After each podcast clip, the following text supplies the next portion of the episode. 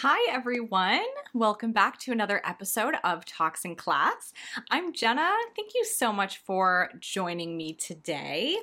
Before we get into this week's episode, if you are listening to the pod in real time, next week is Thanksgiving, and I've decided not to do an episode next week for the holiday. We're not traveling, but we are going to try to do something to celebrate Thanksgiving here in LA. So I'm going to take the end of next week off and eat some food, relax, and put up my Christmas decorations because it is officially time to kick off the season. It actually feels so weird to think about putting up holiday decorations now that we're living in LA because obviously it doesn't feel like Christmas. It is a little gloomy today, so it feels a little bit more like winter, but I am trying to get into the spirit anyway. It's my favorite season, and usually I already have my holiday decorations up by this time. Also, slightly unrelated, but talking about Christmas just reminded me we've been watching old South Park episodes, and you guys, that show is so freaking funny. I didn't realize it's been on for so long and it's still on, or how much I clearly watched the show like growing up and even through my teen years and like into my 20s. There are so many episodes that I remember so clearly. And what made me think of this is that I have a VHS tape, like an actual, you know, tape, v- Blink VHS tape at my mom's house with the South Park Christmas special with Mr. Hankey, the Christmas Poo, recorded on it that I taped off of Comedy Central in 1999 or whenever that special originally aired. And it is amazing, especially because it has all of the commercials on it because I taped it off TV, which is actually would be a great segue into this week's episode. But I will kick it off first with my what good happened for the week. And this week, my what could happen is just a very simple thing, but something that brought me joy nonetheless. I managed to get two books that I had had on hold at the library for my Kindle that came through. I got off the waiting list. So they're books that I had been wanting to read. And hot tip if you're somebody who is a big reader, and you don't use the library, I the library in general is just like a hot tip. Like you can literally check out books for free. But if you have a Kindle, you can use your library card to get Kindle books through the library. You just have to figure out what app that your local library uses to support uh, Kindle books. Mine uses the app Libby, and it's great because you can get them for free. However, because there are limited numbers, just like actual library books, there are often waitlists for new releases and popular books. So I always have a long waitlist, and I'm just really excited when I get off of the waitlist for one. And I actually got off the waitlist for two. So I just finished one, and I'm about to start the other one. I love having a book that I'm excited to read. I try to read every night before I go to bed. So I always like when I have one ready to go as soon as I finish the other one. So, this week's episode is a topic I'm really excited about. It's kind of a combination of a lot of my favorite topics pop culture, identity, media, technology, obviously nostalgia, and how all of these things combine to create a very specific time for advertising in the 90s and the early 2000s. When I think about pop culture in the 90s and Y2K, in those years when I was a tween and kind of an early teenager, and really just started interacting with media and pop culture in my own way rather than filtered through my parents or specifically children's programming. I think about a lot of things, obviously, TV shows, movies, music, things like MTV and the iconic teen movies in the late 90s, especially. I feel like that was a golden age for teen movies. And then obviously things like boy bands and, and just pop stars and kind of the massive celebrity that was happening in the music industry at the time. But I also think about advertising a lot. Probably just as much, or at least almost just as much, as I think about other more traditional entertainment forms of media growing up watching kids programming, you know, programming for children, I saw a ton of kid focused, kid targeted ads constantly. And just as they were intended to, of course, these ads shaped my understanding of what it meant to be a kid, what I wanted, what I thought was cool. And this obviously continued into my teen years in the 2000s. But I think as I got into the 2000s, print ads became really important to me versus just television commercials.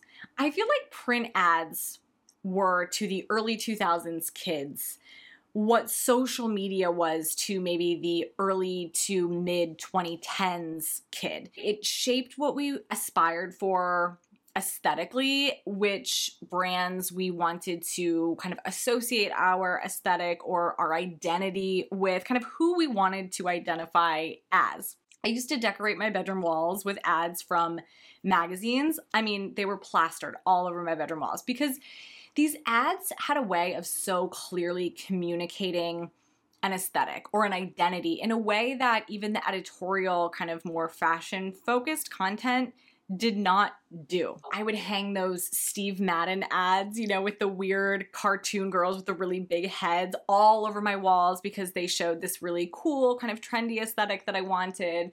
There was this one with the girl, she has leopard print slippers on and she's holding a phone and I think she has rollers in her hair. That ad will live in my brain for ever. Or I would hang like Roxy or Hang 10 or any sort of surf brand ads all over my wall because obviously that showed like a beach surfer aesthetic, which if you've been here a while, you already know I was way too into back then. Or those Candie's ads from the late 90s with Mark McGrath, or there were the Jenny McCarthy ads. I remember there was one, they were so vulgar, some of them. There was one with Jenny McCarthy in a bathroom and I think she was scrubbing a toilet. There was also one I think where she was sitting on a toilet, a lot of toilets. And there were several of those Candie's ads with Mark McGrath shirtless in various forms of kind of provocative uh, situations.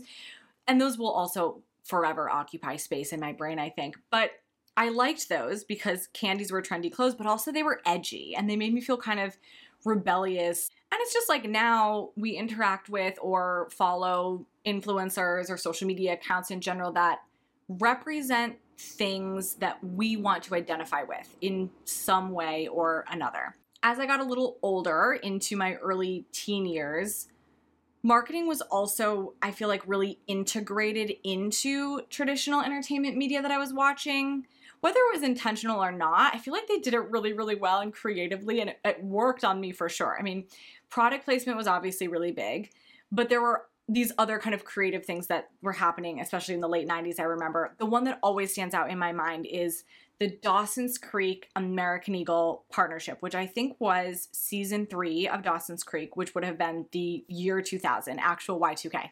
And American Eagle did the whole wardrobe for the show that season, and they made a big deal about promoting this everywhere, right? They would have commercials after the show. Uh, they have they put it on the American Eagle website, which websites in themselves were kind of a new format of advertising at that time, really. I actually remember when I started noticing with an awareness that every commercial included a website at the end of it. And now, I mean, this is everywhere, right? A commercial ends and you see a website.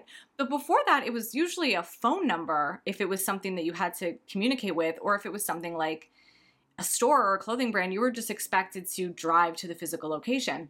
But I remember when I realized, oh my God, every commercial now ends with, you know, visit us at www.americaneagle.com or, or whatever it was. It was just this light bulb moment where I realized that the internet really was a thing, right? Like it was going to change the way that we did things. But that's a different conversation for a different episode. Maybe I need to do a whole episode on that. Anyway, the American Eagle Dawson's Creek thing was so genius because of course, I wanted to buy the same sweater that Joey Potter wore on last week's episode of Dawson's Creek. And because of this partnership, I could buy the same sweater that Joey Potter wore on last week's episode. To me, as a kid, it didn't feel like advertising at all, right? To me, it felt like a convenience, like almost like they were doing me a service. They just made it really easy for me to find what I wanted, which was the same clothes as the people that I watched on TV. That's something that I wanted, and this advertising deal made it really easy for me to find that. So it, didn't register for me as advertising. And the same thing happened, I think, much less intentionally, but probably on a much greater scale, even with Von Dutch when the Simple Life premiered. Von Dutch really was an early example of kind of viral PR, like celebrity marketing, like the 2003 version of an influencer gifting campaign. You never saw a commercial or maybe even a magazine ad for Von Dutch, but suddenly it was just everywhere and every celebrity was wearing it. It was just, you could not escape it. Like there was some secret cool person memo that said, cool people wear this brand, and boom, all of a sudden everybody who was cool and famous and popular had it. And then there were other kind of less traditional advertising methods that I think also worked really well in those days where they would kind of integrate different types of media together to like cross promote, like featuring popular music artists or a popular celebrity on a already popular TV show to cross promote that celebrity. Maybe they had a movie coming out or maybe it was just because or maybe it was a band that had an album coming out so they would somehow write it into the show's script that this band was like performing, you know, like Fall Out Boy was just in Tree Hill for some reason. It went over my head as advertising, you know, that felt natural. I was like, yes, that totally makes sense that Fall Out Boy would be performing in Tree Hill. And there were also a ton of giveaways at this time. I remember this being such a huge marketing technique when I was a kid. There were sweepstakes for literally everything. You could win toys, cars, you could win a million dollars by playing McDonald's Monopoly. You could win stuff, you know, off of the caps in your Snapple. You could collect points and win stuff from every brand from, you know, Camel cigarettes to Pepsi. There was some drama in the 90s with Pepsi. They had this campaign, I think it was called Pepsi Stuff, and it was essentially just a point system where if you bought a lot of Pepsi, you could like compile your points and win prizes. And they said at one point that you could win a jet, like a literal jet which obviously they didn't give anybody a jet and I think there was some sort of controversy around it. I should I should google this. My favorite 90s sweepstakes that will forever stand out in my mind was the one where you could win a shopping spree at Toys R Us. I think it was a partnership with Nickelodeon in some way, but it was a timed shopping spree at Toys R Us. So the idea was that if you won, you would have a, a preset amount of time to run through Toys R Us and just take everything that you could grab within that allotted amount of time. And I literally dreamed about winning this. Like it occupied so much of my brain as a kid. I would think about the strategy that I would use, like my path around the store and which items I would prioritize. My plan, if I won this sweepstakes, was that I would go for the big stuff first to make sure that I got those high ticket items like, you know, the kid size Barbie Jeep that you could drive around that I always wanted but never got. and then I would move to the smaller items. Like I'd go from the Barbie Jeep to the Barbie Island. And I'd grab all the Barbies. I had a whole I had a whole plan. I never won, obviously, but I dreamed about this a lot and it felt like a real possibility in my mind. This was the age of entering to win a car from the local car dealership that was parked in the middle of your local mall. And of course, so much of this stuff was aimed specifically at teens and even children.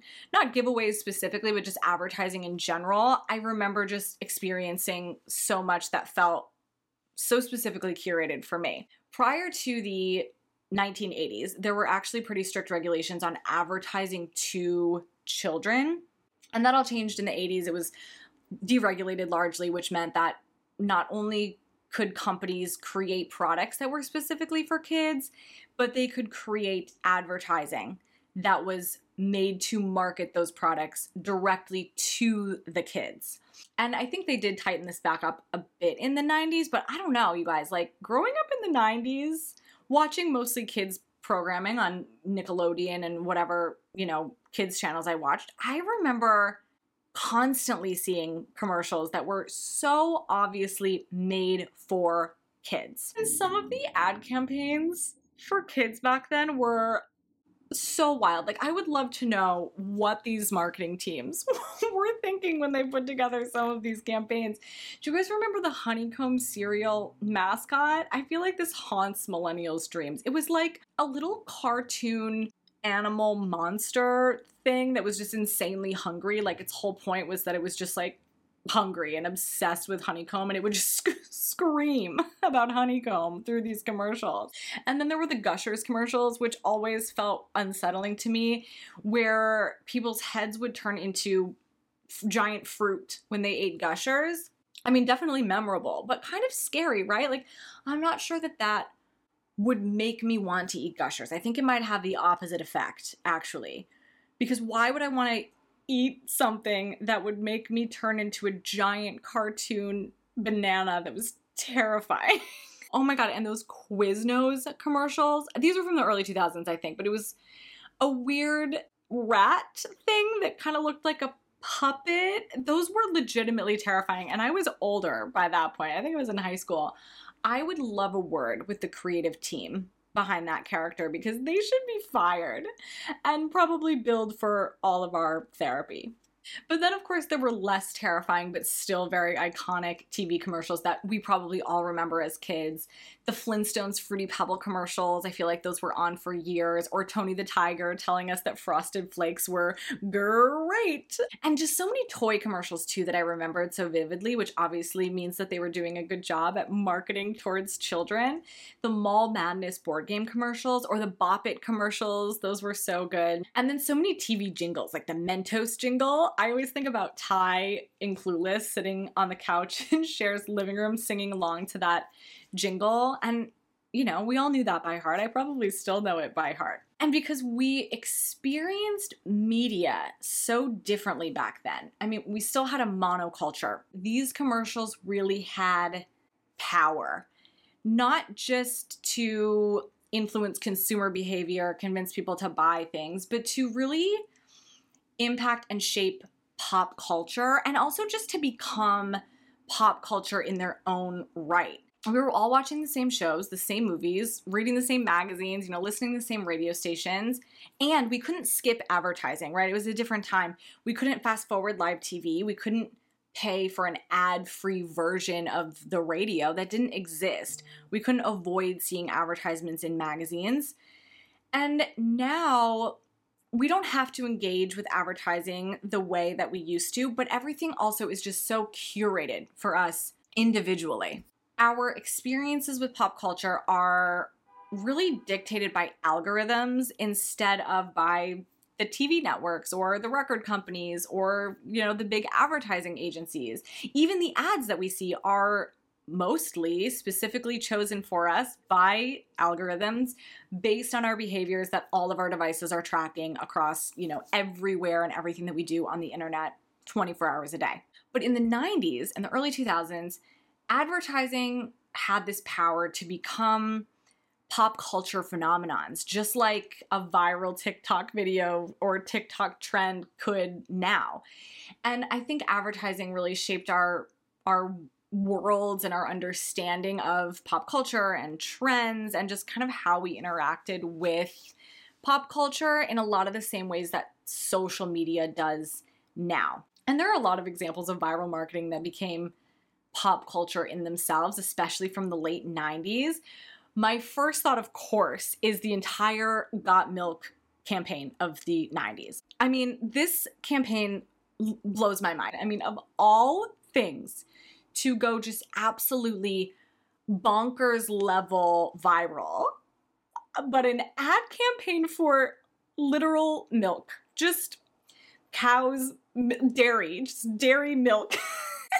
people were obsessed with these ads, myself included. If you somehow do not know what this is, in the 90s, there was this giant ad campaign where there were print ads that would feature celebrities with milk mustaches that they would probably Photoshop on, I imagine. They don't look very real. And then they would have a little blurb about why that particular celebrity loves drinking milk in just like this tiny black or white font on the photo. I think the aesthetic component had a lot to do with why we loved them. They were they felt more about the celebrity that was being featured in the ad than about the campaign.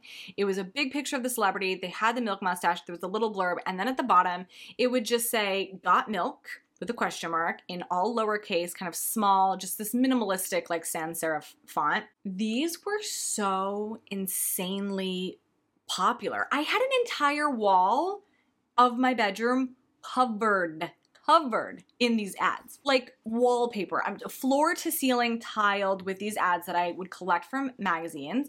I even had a Got Milk poster that I bought at the mall. I think it was Cookie Monster. So not only did I have a wall of the ads, but then I had the poster and i still have a stack of the the got milk ads that were actually on my bedroom walls at some point in time every single celebrity or pop culture figure that you could think of had one. Britney Spears, Cindy Crawford, I mean, professional athletes, even cartoons. There's a Bart Simpson one. I mean, everybody had a Got Milk ad. Some of these old Got Milk ads that I still have actually have a, a, milk ad on both sides of the page from the magazine, meaning that the magazines put so many of these ads in them that you would actually be flipping through a magazine and see these ads multiple pages in a row. And I was personally partial to the print campaigns because I could obviously hang them on my wall and use them to like decorate my binders and things like that. But there were TV commercials, there were billboards, there were posters, like I said, there's a book. I think there were t shirts. I mean, this was just huge. It was a legitimate cultural phenomenon, pop culture phenomenon. But what it really was was an ad campaign, a really freaking successful ad campaign. And then, of course, there were other celebrity commercials. Anything that featured a celebrity still felt really novel and special in those days. The Britney Spears Pepsi commercial from, I think it's 2001, immediately comes to mind. This is, to me, a millennial who was obsessed with Britney Spears the most iconic celebrity endorsement that I remember from my childhood and teen years. I actually remember downloading that song, the song that she sings in the Pepsi commercial from LimeWire, so that my friends and I could listen to it back in the day. And I mean, I still when I think of that commercial, I could still sing that song. I still remember what it looked like. It was just so iconic. And then there were the Gap commercials in the late 90s. Oh my God. You guys remember these. I know you guys remember these. There were a whole bunch of them. There were a series, but the one that I always think of immediately is the one where they danced to swing music. It was a commercial for Gap khakis, of all the things, just khaki pants. And it literally ignited a swing craze amongst like tweens everywhere, probably beyond tweens. I was a tween. It definitely made my little 12 year old friends and I obsessed with swing music. All of a sudden, we were buying Gap khakis and listening to Zoot Suit Riot at our little middle school dances and thinking we looked so cool because of these Gap commercials. And there was a whole series of these from the late 90s. I think it, they started in 1998 into the early 2000s. There was the one where they sing uh, Mellow Yellow, which I think that's the one with Rashida Jones in it. That was for Gap Cords. There was the fleece vest one. I mean, there were a whole bunch of them. This was also the era of the Gap holiday commercials with that iconic striped Gap sweater. You could go down a whole rabbit hole and I have have done this recently. If you want to, just type in like 90s Gap commercials into YouTube and just go nuts. And these were so popular because everybody was watching them on TV. We all saw these commercials and then we would come to middle school the next day and we'd run around the hallways of middle school singing that Mellow Yellow song and everybody knew it was the song from the Gap commercial. And really it could be any type of brand or business or whatever that would suddenly have a viral ad campaign, which obviously we saw from Milk of all things having probably the most viral ad campaign. There was the Taco Bell Chihuahua, which I think maybe was the early 2000s, but those commercials went so bad. they were so popular. I don't think we had the term viral then, but they were just so popular.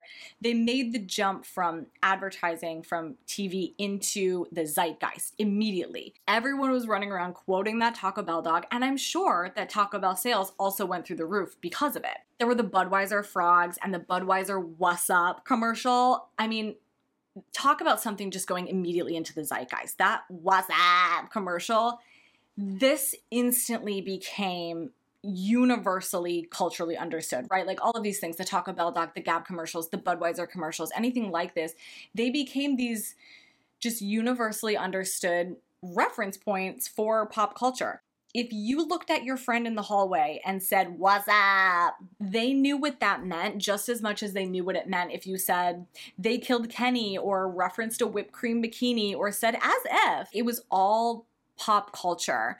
It was all part of what we understood pop culture to be at that time. And they're still important parts of what I think about when I think about pop culture in that time period. And clearly, the line between advertising and entertainment was blurred back then, just like it is now. I think the difference now is that back then we accepted engaging with legitimate and transparent advertising, at least when it came to things like commercials and brand taglines and print ads that I was using as decorations on my bedroom wall. Versus now, I think in the age of influencers, it feels like people really have a distaste for anything that they can see is transparent advertising or you know is transparently promoting something automatically kind of turns people off but they will still willingly engage with content even if it is promoting something in a less obvious way. And this whole advertising as entertainment idea also very much applied to kids things. It wasn't just teens and adults. When i was a kid I was obsessed with Nickelodeon. I've talked about this before, but I can't overstate this. I was 100% a Nickelodeon kid. I watched all of the shows really for a period of time when I was young. It's all, pretty much all I watched. But I watched all the shows. I was obsessed with all of the stars. I bought the Gak. I read the Nickelodeon magazine, all of it. Nickelodeon was entertainment entirely for and about kids. I mean, it was just all about kids. But it was also, when you think about it, a really brilliant just advertising machine. They had the network, they had the magazines, they had the products, they had movies, they had Nickelodeon Studios, which was like an experiential component. So you would turn on Nickelodeon to watch all that on Snick. And then you'd see a commercial for the Good Burger movie, which you obviously wanted to see. And then you would see a commercial for Floam or Gak, which was a Nickelodeon product. A commercial for the tour that you could take of Nickelodeon Studios. Same with the Nickelodeon magazine. It was entertainment, obviously, but it was also advertising for the brand and for the brand's products. American Girl magazine, too, which I loved. It was a magazine that was made or published by the makers of the American Girl dolls and it had general content for young girls like i don't know how to host a great sleepover whatever stories about real girls and their lives. But it also had a lot of content about the dolls which clearly were the products that the company was selling. So obviously that worked on me. I would read the magazines and I would see a spread with some girl with her American Girl of Today at the beach. And I'd run to my mom and be like, I need the American Girl of Today beach set, mom, because look how fun this looks. Catalogs, too, really were entertainment as much as they were advertising, at least to me. I remember my friends and I just loved looking at catalogs. I could spend so much time just looking at a catalog. And it didn't really matter what it was. It could be the American Girl catalog, it could be a Delia's catalog, Alloy, it could be J.C. Penney or Spiegel. it didn't matter. I just wanted to see what stuff was available and what was being marketed to girls and women so that I could use that information to help form my tastes or my little tween identity. The one form of advertising, though, that I always feel was very blatantly advertising. It felt like advertising were infomercials, which is kind of an iconic form of 90s advertising when you think about it. But obviously, we knew in that case that we were engaging with advertising. I mean, we knew that in most formats, but there was something about watching infomercials that made you not want to fall for it. Maybe because the infomercials were just not cool. They didn't showcase a desirable or aspirational lifestyle or identity. They weren't made for that. And they also weren't made to be entertaining, although some of them were so bad that they were really entertaining. They were just basic, very matter of fact, kind of in your face advertising. They were meant to sell you something, and that's really it. It was like the format What's the problem? Show the problem. What's the solution? It's your product. Show, show the product. Sell. Close the deal. Call to action. Like they all follow that format. And some of them are so memorable though that they really have become iconic. I know you guys remember some of these, like the Pure Moods commercial, really any of those CD compilation commercials that for some reason would always be on late at night. I guess these weren't technically infomercials, but I do feel like they fell into the same category. They were on late at night. They were longer than a regular commercial. There was a lot of talking. there was a phone number at the end. They always asked you to mail a check or a money order to some random address to hopefully get the product shipped to you because this was the 90s. And in order to purchase something not at a store, we would physically mail a check in the mail to a strange, unverified address and just hope that the thing that we were sending away for would show up like six weeks later. But there were some truly iconic late night infomercial style commercials. Do you guys remember the Miss Cleo commercials? I don't know how I had forgotten about Miss Cleo, but when I stumbled upon this, it was like every light bulb in my 90s child brain just lit up. Miss Cleo was an infomercial psychic on TV in the 90s. So you would see actual commercials on television for a reading from Miss Cleo with a phone number to call. And I'm sure it charged some insane price, like by the minute, that was crazy expensive to talk to Miss Cleo so she could tell you your future, you know, if your crush liked you or when you were gonna die or whatever she told you. I have no idea. I'm actually really curious what the story behind Miss Cleo is. How did this start? Who was she? Was she an actual psychic that somebody discovered and decided to build a business around? Did she build this herself? I have so many questions. I need to do some research on this. And then there were the gadgets. So many infomercials for gadgets. Things like a thigh master or that topsy tail ponytail thing. So many hair gadgets. But the topsy tail ponytail thing was something that I actually really wanted. And essentially all it was was a plastic loop on basically a rat tail comb handle and you would use it to put the loop around your ponytail and then pull it through itself to create a topsy tail. Or there was Hairagami or things like Blopens, weird things that were kind of like toys, but they were just gadgets. And then there were these other kind of category of infomercials for things like hooked on phonics. Do you guys remember those commercials?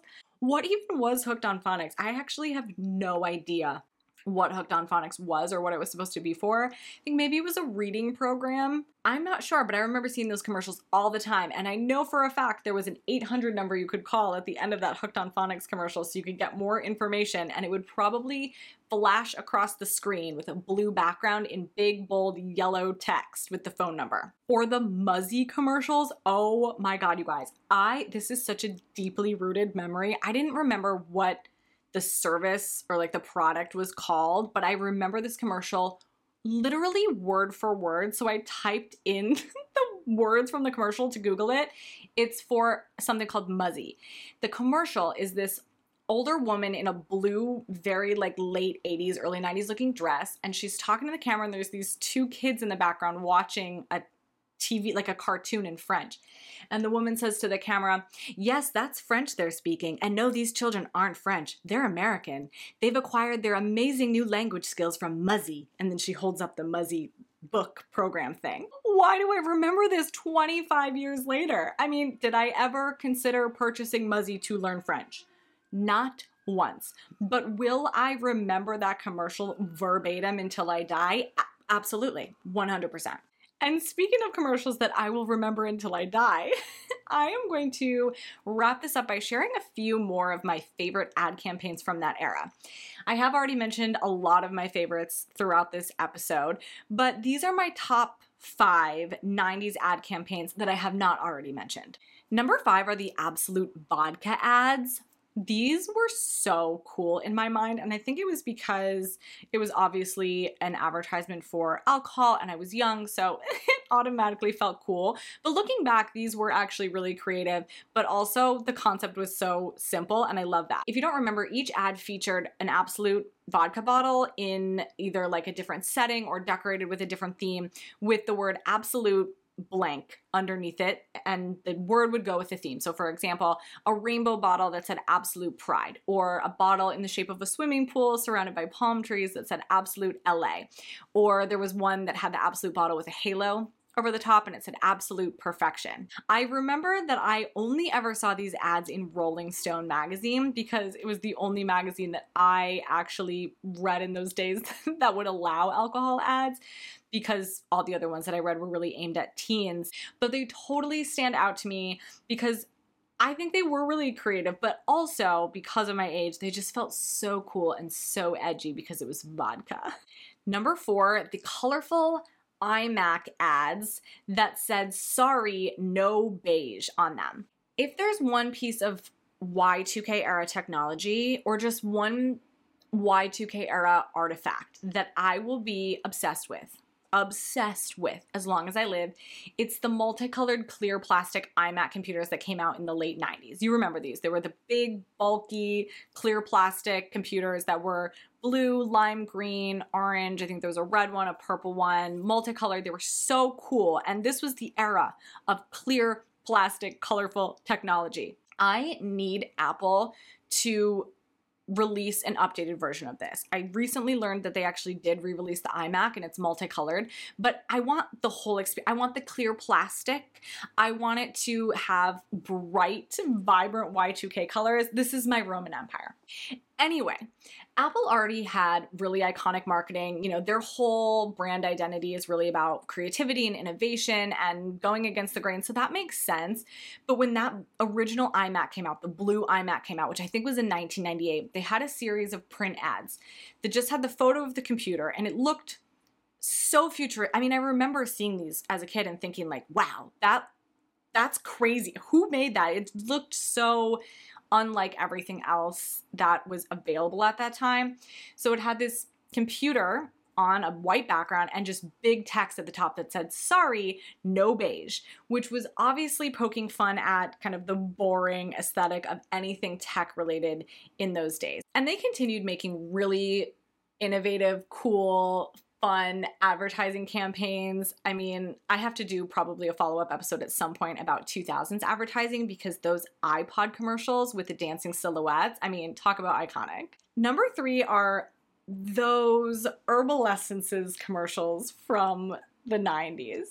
If you lived through the 90s, you know the ones I'm talking about, okay? I don't know who came up with associating the experience of using herbal essences shampoo, which was kind of a generic drugstore brand, cheap shampoo, with the experience of having a very theatrical, exaggerated orgasm in the grocery store. But this ad campaign went on for years. Like, this must have done really well. I mean, obviously, it stands out in my mind. The first ones that I remember seeing are the woman in the grocery store, and then there's just a woman washing her hair and screaming, and you know, then she's back in the grocery store and she's like, Yes, yes! She's so excited about her hair. But I also remember some later on with the similar situation where the woman was in a hair salon chair or just other places. So they really stayed committed to that bit. But honestly, yeah, I mean, it worked because it's been over 25 years and I still remember that so clearly. And also for the record, herbal essences really did smell so good. Maybe not quite that good, but very good. Number two is the Be Like Mike Gatorade campaign. This is going way back. I think this was 1990, 1991. It was very early 90s. I was super young. Michael Jordan was literally everywhere in the 90s. It was like big supermodels, Jim Carrey, and Michael Jordan. You could not escape them in the 90s. And I think Michael Jordan did do multiple ad campaigns or like spokesman things, but the Be Like Mike one for Gatorade really stands out. Obviously, when advertising uses a famous person or a beautiful person or a really talented person to promote their product, the subtext is if you use our product, you can be like this person who you like and admire. But Gatorade really just spelled it out for us in this campaign. And you gotta admire it, you know?